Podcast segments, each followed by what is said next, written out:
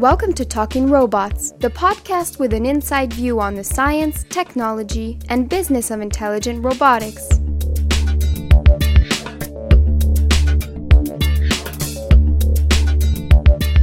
Hi, I'm Markus Waibel from the Laboratory of Intelligent Systems at the EPFL in Lausanne, Switzerland.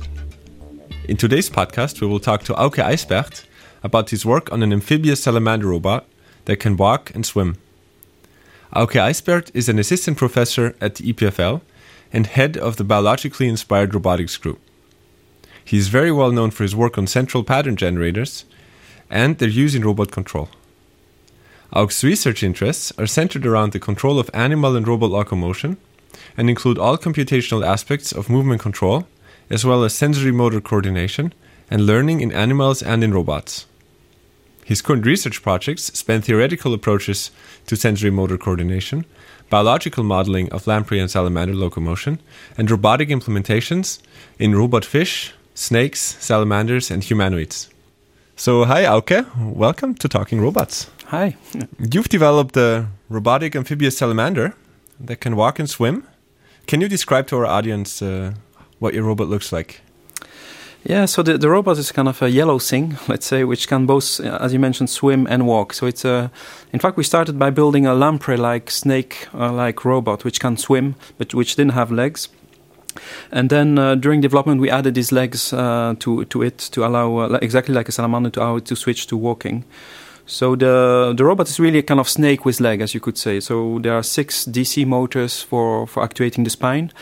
And for the legs, we cheated a little bit. Like we took the Whegs concept that Roger Quinn and uh, Bob Full use as well, like one degree of freedom leg, which rotates permanently, but which is sufficient to do the transition between swing and stance. So uh, to describe a little bit more, so it can swim exactly like uh, an eel a, or a lamprey. Kind of, it's called anguilliform swimming, a traveling wave undulation being propagated from head to tail. And on ground, uh, it does exactly what the salamander does. It switches to a S-shaped standing wave for as as as for the body undulation, and then it's nicely coordinated with with the limbs to to optimize speed on, on ground. So it's kind of a stepping gait, but where the the body undulation is still very important. What was your main motivation to build a robot like this?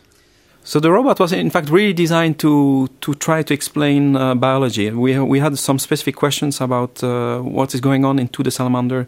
How does the salamander spinal cord control locomotion?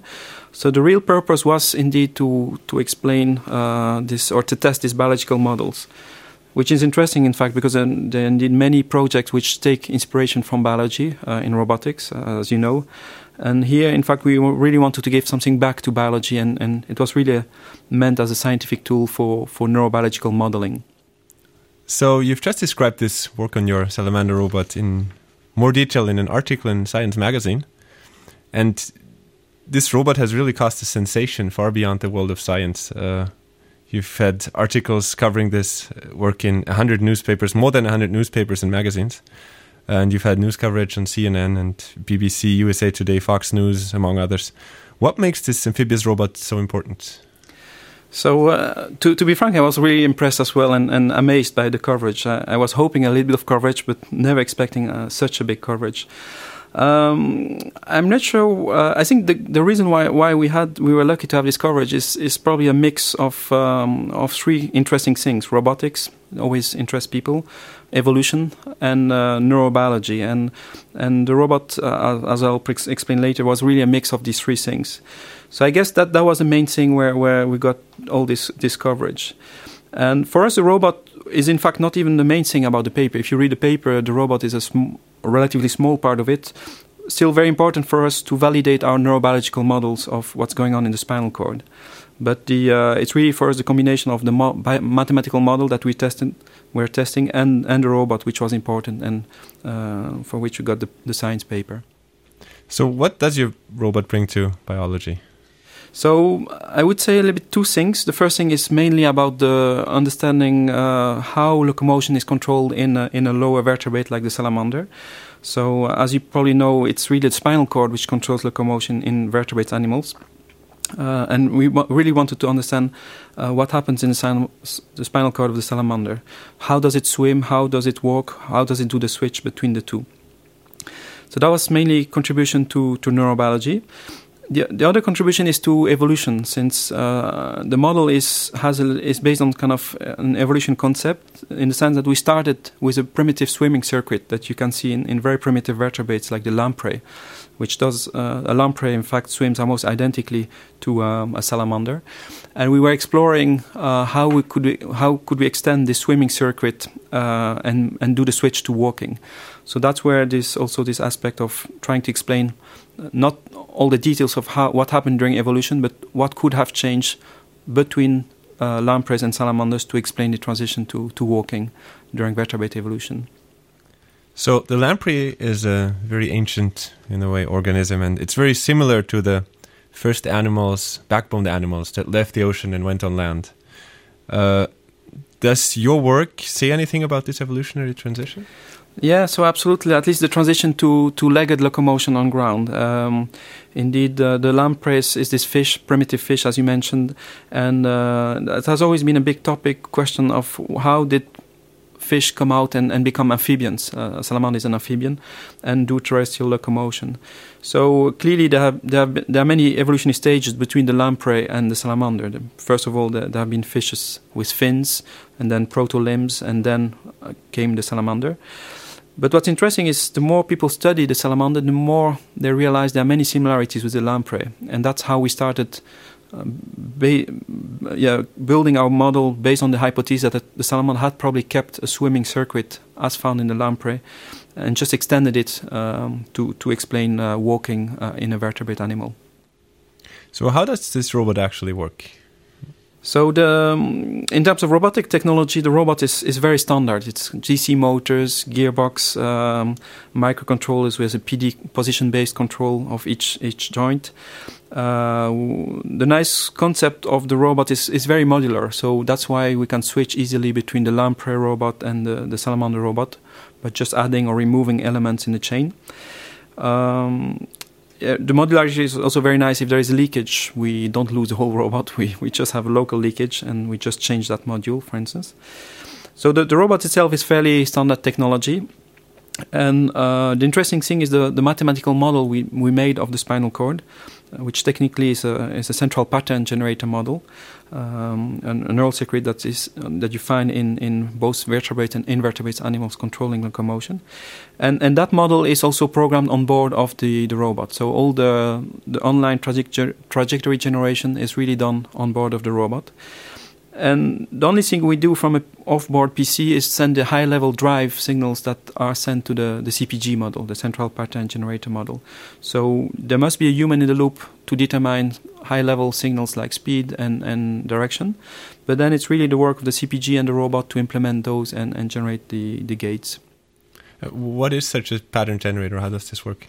Yeah, so a central pattern generator is really a central building block for uh, locomotion control in, in all animals. So it's a uh, by definition, it's a, uh, a, neural circuit which can produce complex patterns of rhythmic activity without any rhythmic inputs. So the word central is uh, is there as opposed to peripheral nervous system. So it shows you don't need sensory feedback to generate rhythms because uh, as you might know, uh, 100 years ago, people didn't know yet exactly if locomotion was based on a chain of reflexes, that you really needed the, f- the feedback from sensors to, to generate rhythms, or if, if it was generated centrally. And now it's very clear it's generated centrally. It's a, it's a, it's a ner- network which by itself produces rhythms. By the way, a typical example to show that you have a CPG, uh, central pattern generator, is, uh, for instance, in the lamprey, is that you can completely isolate the spinal cord of the lamprey, put it in an excitatory bath, a chemical bath, and then you can basically induce very nice oscillatory patterns uh, with a nice traveling wave, which is almost identical to the, the normal swimming in the lamprey.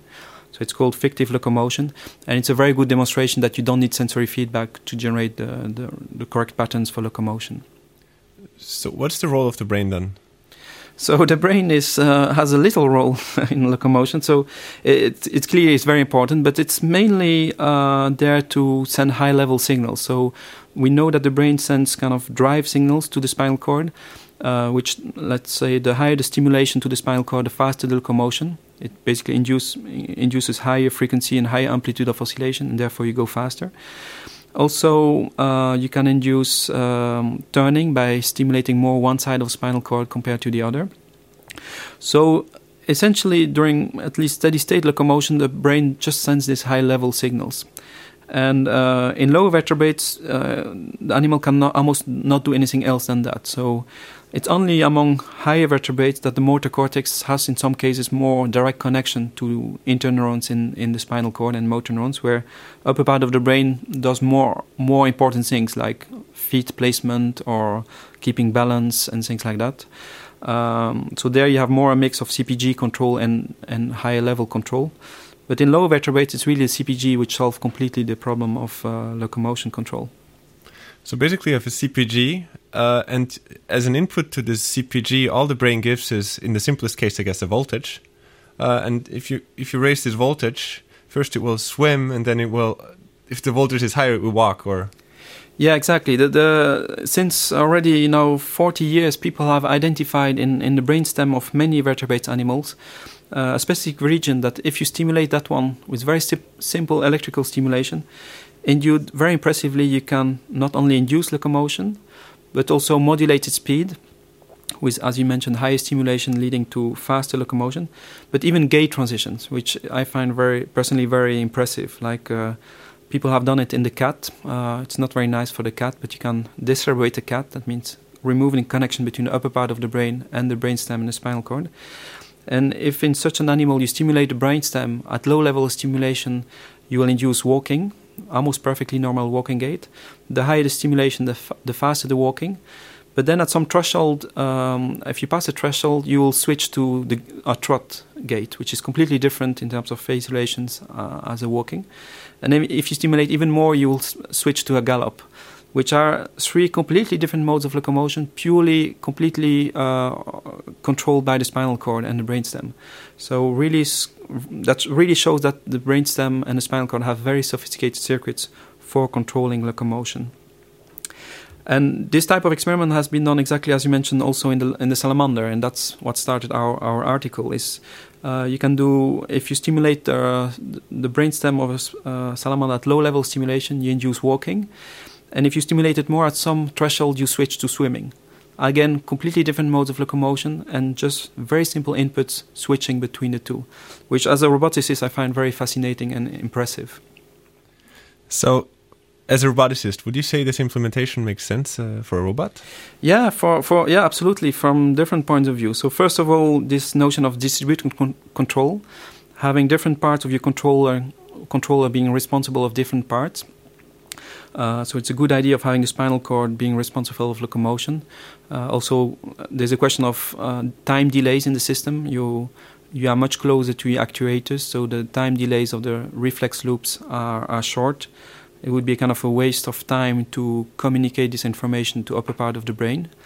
Um, there's a notion also of uh, yeah bandwidth. Let's say if you had all the time the upper part of the brain had to think about what every muscle is doing, don't lower down in your spinal cord, you probably have problem of bandwidth not being able to communicate all the control signals to the to the muscles. And um, yeah, so basically, it's, it makes sense, and it's an, I think nature has found a wonderful solution of um, how to implement a locomotion controller, essentially. Uh, do you see any main limitations or reasons why one would not build a robot like this? Um, so, um, in terms of, of uh, maybe we'll come to that later, but in terms of designing CPGs, the, the problem of, I think, uh, if you make a mathematical model and implement in a robot and do it properly, you have wonderful properties. Um, like even entrainment between the neural oscillators and the, the, sensory feedback. But what's still missing in terms of robotics is design methodologies. How to do it properly, how can you get this system producing the right behavior. Uh, from a dynamical systems point of view, what you're aiming at is a robust limit cycle behavior, um, where limit cycle behavior means just a rhythmic uh, behavior that is stable. If you disturb it, yeah, very rapidly after transient period, period you return to the normal uh, oscillatory mode.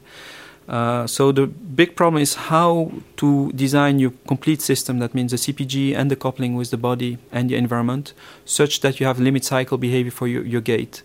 And there, we're still a little bit lacking methodologies of how to do it. There are several groups working on that. We are among among them. Uh, but so far, the, that's basically one limit. A limit is, is it's, these systems are not so easy to design. Essentially, we'll talk a bit more about the challenges in a minute. But uh, for now, where do you see potential applications uh, of this technology? Yeah, so um, it's true that the robot was uh, mainly designed for, as I mentioned at the beginning, for uh, helping neurobiology. But we could see two, at least two fields of application of this type of research.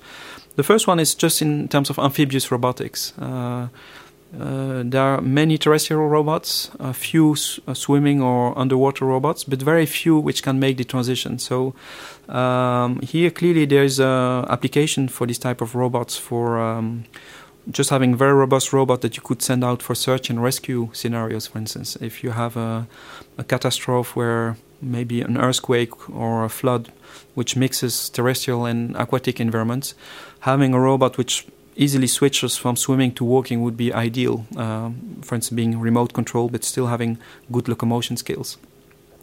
So there, I, I could clearly see good applications for uh, for uh, an amphibious robot.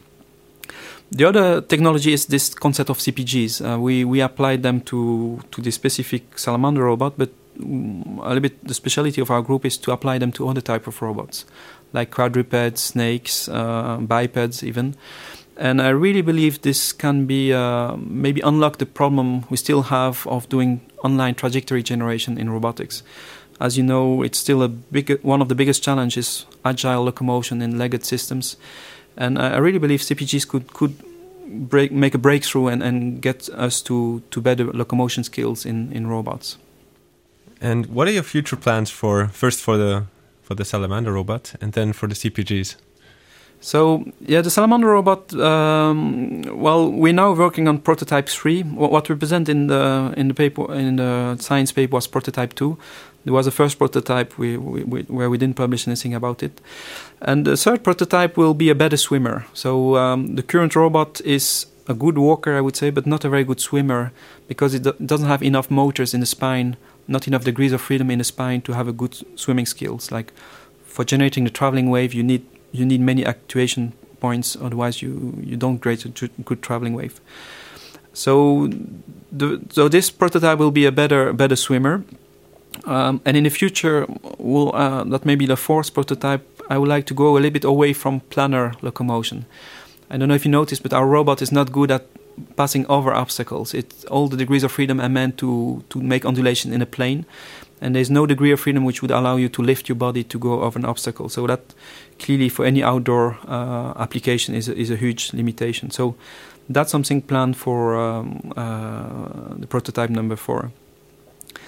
Then, in terms of uh, CPGs in more general, uh, more more generally, there we, yeah, as I mentioned, this is a topic we really like, uh, and we try to see, uh, first of all, how can we design CPGs for different types of robots, what are good design methodologies? Uh, how can you integrate sensory feedback to, to get this limit cycle behavior at the level of the whole controller, body, and environment loop? So these are we have several projects running on that in parallel. Some are very theoretical, so really finding good properties of basic uh, building blocks like adaptive frequency oscillators. Other are more empirical, like doing online optimization of um, of CPGs for, for locomotion control because there uh, here's really a problem where for instance we do that with a snake robot it's very difficult to make a proper simulation of a snake robot in terms of its interaction forces with the environment you always switch in between collisions and friction even friction uh, sometimes it's viscous friction sometimes dry friction so to simulate that properly is, is very very difficult so here we try to run online optimization algorithm on top of the cpgs to um, to estimate the speed and explore parameter space of your CPG. And the CPG is then a nice tool to, uh, first of all, uh, deal with the redundancies. We we basically have only a few parameters producing complex coordinated patterns of rhythmic activity. So uh, the optimization algorithm is running on the reduced dimensionality space of parameter space, not not the whole trajectories.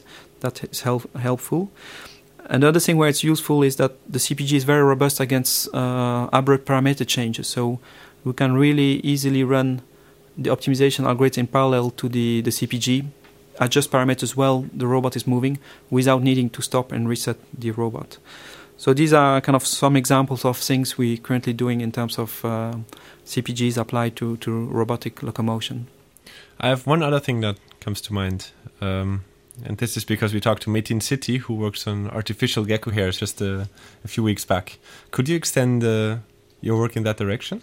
Yeah, I, I, find it very exciting work what he was he's doing at CMU. So indeed, um, that would be a nice kind of almost natural uh, extension of our work because uh, we would then go from amphibians to reptiles, gecko being reptiles, and and going to vertical locomotion. That would be fantastic. So indeed, if you look at, uh, I guess if you look compare salamander and gecko locomotion, they are very similar.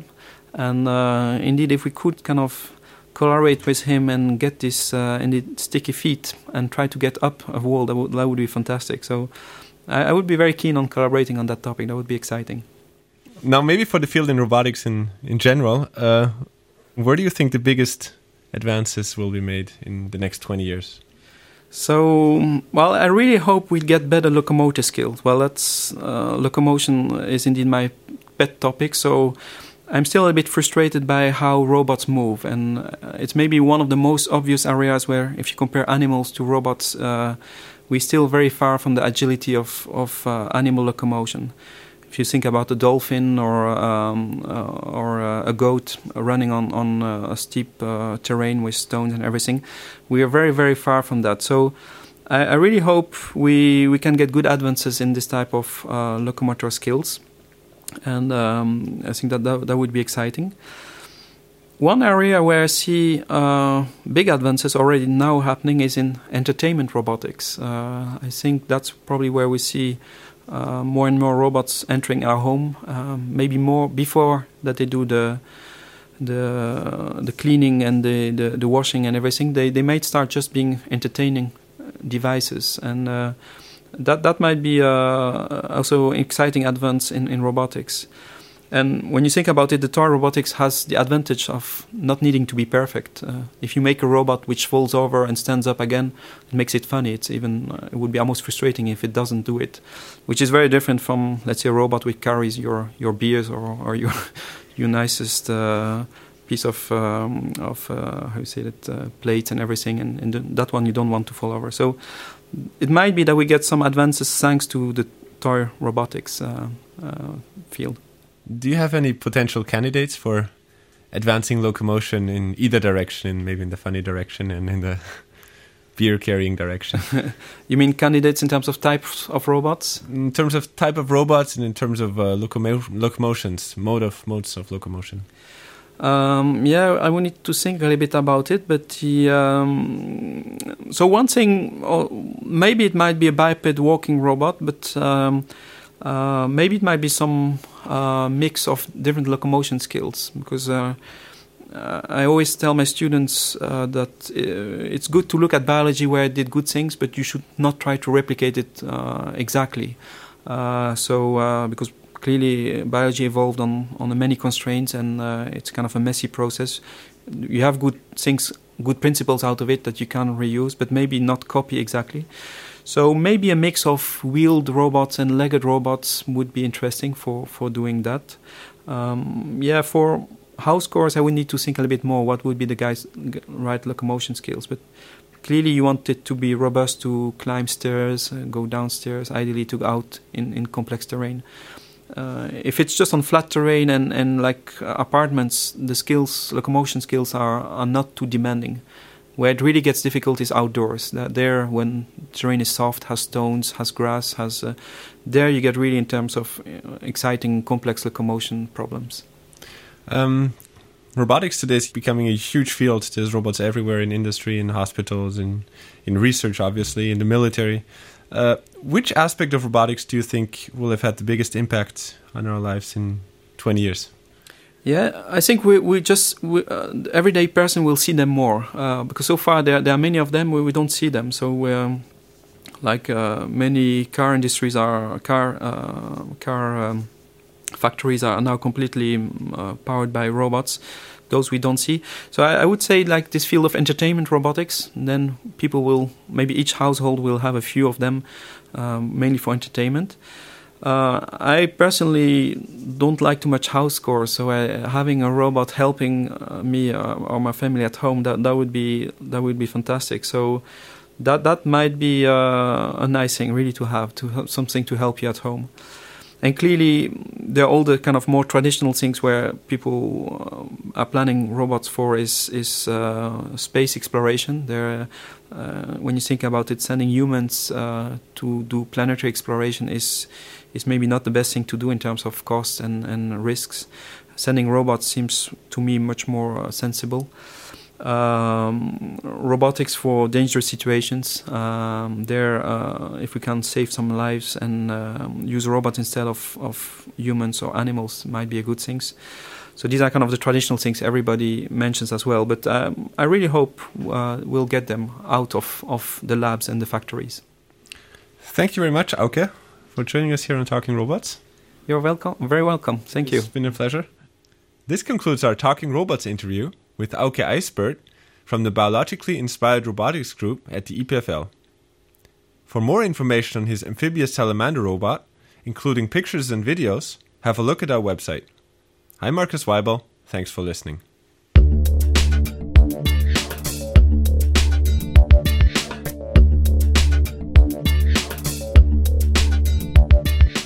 Talking Robots, the inside view on robotics.